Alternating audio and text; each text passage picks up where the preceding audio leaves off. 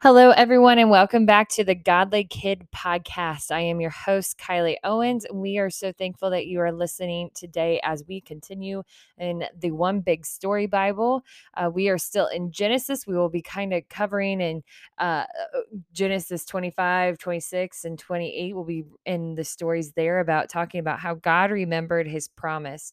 And God had promised Abraham that his offspring would be like the stars in the sky and the sand on the seashore too many to be counted. But Abraham's son Isaac had no children. For 20 years, Isaac prayed that God would give his wife Rebekah a child. At last, God answers Isaac's prayer. Rebekah was going to have twins, but the two babies fought inside her. This worried Rebekah, so she went to God and asked why this is happening.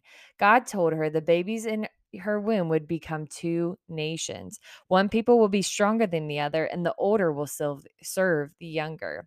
Isn't it funny that Isaac's mom and dad, Abraham and Sarah also struggled at first to have a child and that they were praying and praying and praying and that all of this was being redeemed and restored to prove that God could be glorified in all things and that God is in control of all things.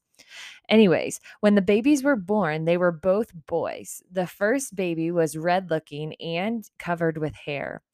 They named him Esau. The younger baby was born holding onto Esau's heel. They named him Jacob. Years later, that there were there was a famine in the land. In Egypt there was food, but God appeared to Isaac and said, "Don't go to Egypt. Stay in this land, and I will give you the, all these lands to you and your offspring, just as I promised Abraham." So Isaac obeyed God. Years after that, God appeared again. This time it was Isaac's uh, to Isaac's son's son Jacob. Jacob had been had betrayed his brother Esau and lied to his father. He had fled his home so that Esau wouldn't kill him. Kill him. As he traveled, Jacob stopped one night to sleep. He took a stone and put it under his head for a pillow. While Jacob slept, he dreamed of a stairway that reached from the ground all the way up to heaven. God's angels were going up and down it. Then God spoke to Jacob and said, I am the God of Abraham and Isaac. I will give you and your offspring the land you are sleeping on. Your offspring will be like the dust of the earth. All people will be blessed through you and your offspring. I am with you. I will watch over you wherever you go, and I will bring you back to this land. Jacob took the stone he had used as a pillow and poured oil over it. Then he named that land Bethel, which means house of God. So, what's our Christ connection here? God's wonderful plan to Abraham extended well beyond his lifetime. The plan was shared with uh, Rebekah, Isaac, Jacob, and eventually an entire nation, leading to the birth of a baby boy named Jesus. Jesus fulfilled God's plan to provide salvation and redemption for all of God's people. So, our big picture question here is how did people know God's plan? And it's because God told people his plan. When we listen, we ask, and if we listen, God reveals answers to us, but we have to be willing to listen and quiet our hearts in order to actually be able to hear him. So, I challenge to you this week is to think of something that you've been praying for.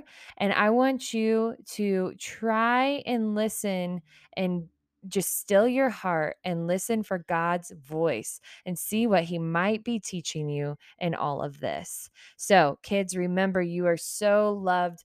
You are one of a kind. You are created very unique and in the image of God, and God loves you. And He uh, He already knew who you were before you were even on this earth. So just remember that and how loved you are by the creator and savior of the universe. So much love and God bless each and every one of you. Hey kids, this is your reminder to go on Etsy or Amazon and snag yourself a Raising Unashamed Kids Discipleship Notebook. You can find these on Raising Unashamed Kids Etsy shop, or you can find them by searching Raising Unashamed, Unashamed Kids Discipleship Workbook. And there, right now, we have published the Gospel of Mark, Genesis Part 1, Philippians, and the book of James. If you want to dive deeper into learning scripture and actively learn, I cannot re- recommend these enough. So go and snag yours today.